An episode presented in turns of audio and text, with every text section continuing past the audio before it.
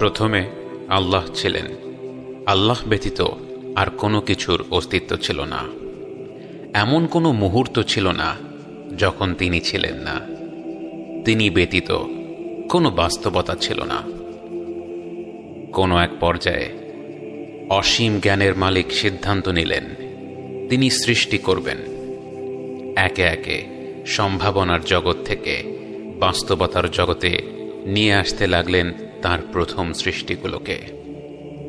যেহেতু অসীম জ্ঞানের মালিক সিদ্ধান্ত নিয়েছেন, সৃষ্টি বলে কিছু থাকবে, তার মানে সৃষ্টির অস্তিত্ব থাকাটাই শ্রেয়।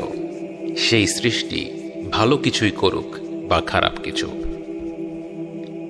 আল্লাহ তার আর্শ সৃষ্টি করলেন, পানি সৃষ্টি করলেন, কলম সৃষ্টি করলেন এবং সেই কলমকে আদেশ করলেন, লেখো কলম বলে উঠল, আমার রব, আমি কি লিখব? আল্লাহ বললেন, সময়ের শেষ পর্যন্ত, অর্থাৎ কিয়ামত পর্যন্ত যা কিছু ঘটবে, সব কিছু লিখো। আর শব্দের অর্থ আসন।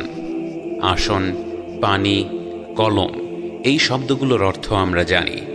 কিন্তু আল্লাহর সেই আর্শ, সময়ের শুরুর সেই পানি এবং সব কিছুর নিয়তি লেখা সেই কলম কেমন, তা আমাদের পক্ষে জানা সম্ভব নয়। এবং একমাত্র আল্লাহর কাছেই পরিপূর্ণ জ্ঞান রয়েছে।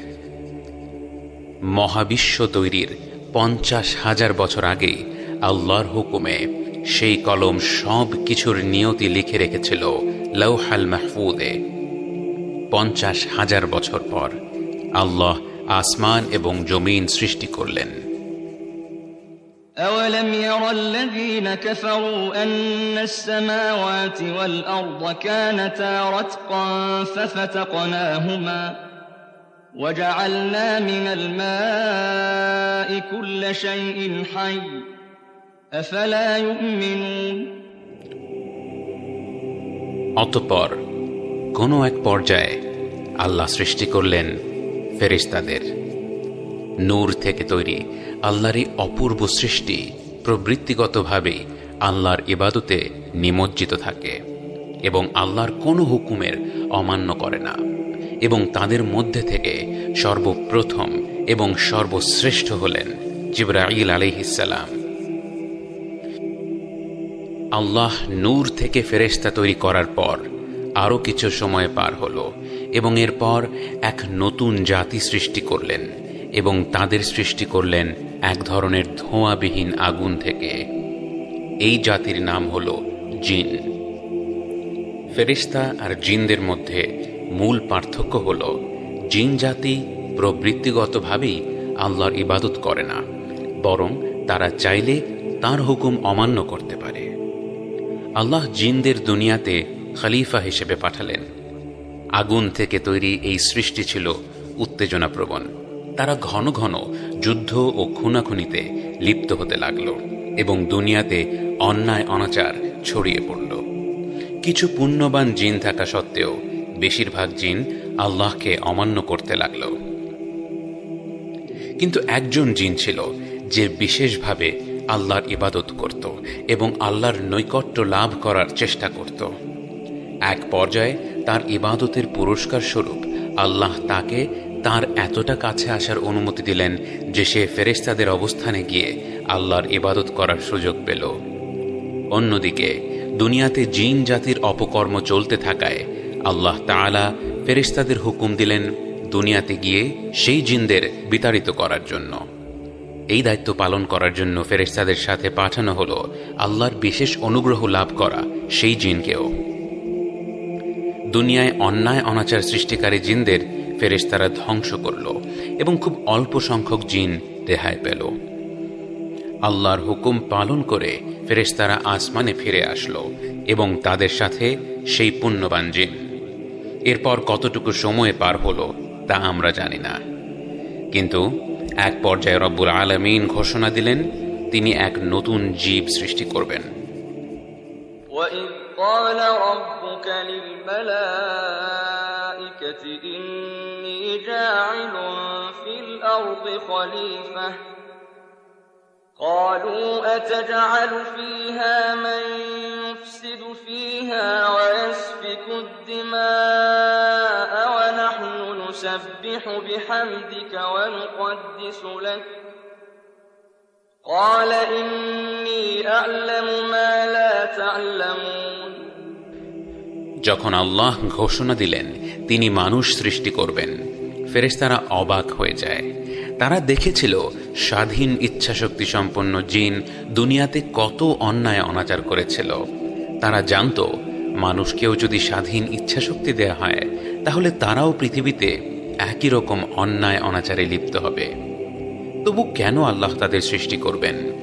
তারা আল্লাহর সিদ্ধান্তের ওপর প্রশ্ন তুলছিল না, বরং তাদের বিস্ময় প্রকাশ করছিল। আল্লাহ খুব সহজভাবেই বোঝালেন তার কাছে এমন জ্ঞান রয়েছে যা ফেরেশতাদের কাছে নেই। অর্থাৎ মানুষকে সৃষ্টি করার পর তারা দুনিয়াতে নানা ধরনের অপকর্মে লিপ্ত হলেও তাদের সৃষ্টি করার পেছনে কারণ রয়েছে এবং শীঘ্রই সেই কারণগুলো পরিষ্কার হয়ে যাবে। অতপর আল্লাহ নিজ হাতে আদম আলহিসাল্লামকে সৃষ্টি করলেন এবং তাকে সৃষ্টি করলেন মাটি থেকে এবং তার দৈহিক গঠন সম্পন্ন করার পর তার ভেতর রুহ বা আত্মা ফুঁকে দিলেন এবং তিনি আদম আলাইহিসাল্লামকে সব কিছুর নাম শেখালেন وعلم آدم الأسماء كلها ثم عرضهم على الملائكة فقال أنبئوني فقال أنبئوني بأسماء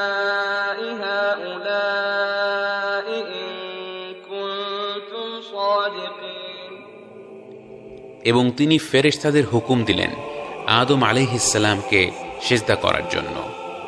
ফেরেশতাদের আসনে তখন সেই পুণ্যবান জিনেরও জায়গা ছিল। সেই আদেশটি তার ওপরেও প্রযোজ্য ছিল। কিন্তু প্রতিটি ফেরেশতা তাৎক্ষণিকভাবে আদম আলাইহিসাল্লামকে সম্মানস্বরূপ সেজদা করলেও সেই জিন তাকে সেজদা করল না।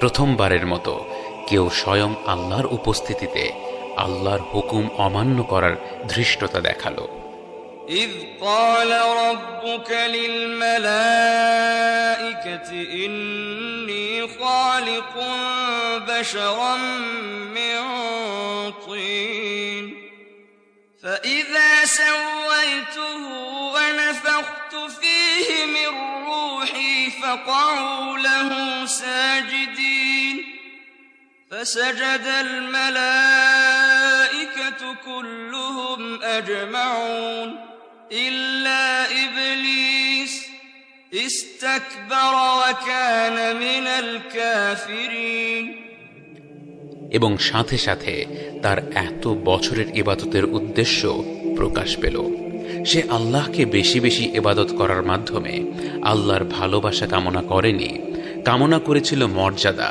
সম্মান আগুনের তৈরি জিন হয়ে ইবাদতের মাধ্যমে নূরের তৈরি ফেরেশতাদের মধ্যে জায়গা করে সে এতটা অহংকারী হয়ে গিয়েছিল যে সে মাটির তৈরি আদম আলহিসাল্লামকে সেজদা করাকে ছোট করে দেখল। সে যে গোটা মহাবিশ্বের স্রষ্টা, মহান রব্বুল আলমিনের আদেশ অমান্য করার মাধ্যমে সবচেয়ে অপদস্থ অবস্থানে পৌঁছে গিয়েছিল, তা বুঝতে পারল না।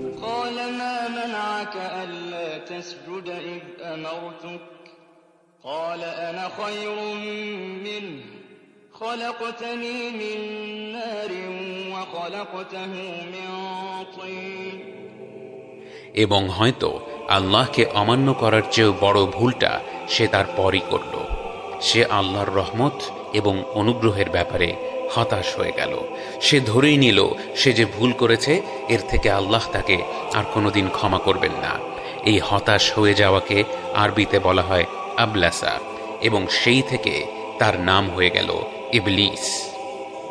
অতঃপর আল্লাহ তালা ইবলিসকে বিতাড়িত করলেন।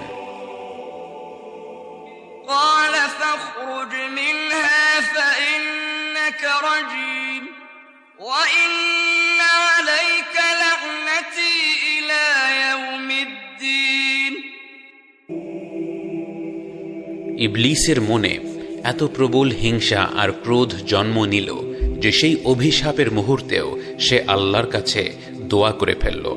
কিন্তু সে মাগফেরাতের জন্য দোয়া করল না, বরং আল্লাহর কাছ থেকে কিছু সময় রেহাই চাইল, যেন সে আল্লাহর কাছে প্রমাণ করতে পারে মানব জাতি কতটা খারাপ। এবং মহান রব্বুল আলামিন এত বেশি দয়াশীল, তার সৃষ্টিকে তিনি এতটাই ভালোবাসেন যে তার সরাসরি হুকুম অমান্য করার পর ইবলিস যখন তার কাছেই দোয়া করল, তিনি তার দোয়া কবুল করে নিলেন। তাহলে আমরা যখন ভুল করে ফেলি, বারবার একই গুণায় লিপ্ত হতে থাকি এবং এরপর মনে করি, আমরা অনেক বেশি খারাপ হয়ে গেছি, আল্লাহ হয়তো আমাদের ক্ষমা করবেন না। আমাদের কি এমন চিন্তা করার কোনো কারণ রয়েছে? قال فبعزتك لأغوينهم أجمعين قال رب فأنظرني إلى يوم يبعثون قال فإنك من المنظرين إلى يوم الوقت المعلوم আল্লাহ আদম আলিহিসাল্লামকে জান্নাতে প্রবেশ করালেন এবং তিনি সেখানে তার রবের নেয়ামত উপভোগ করতে লাগলেন। এবং ইবলিস গোপনে তাকে ধোঁকা দেওয়ার পরিকল্পনা করতে লাগল।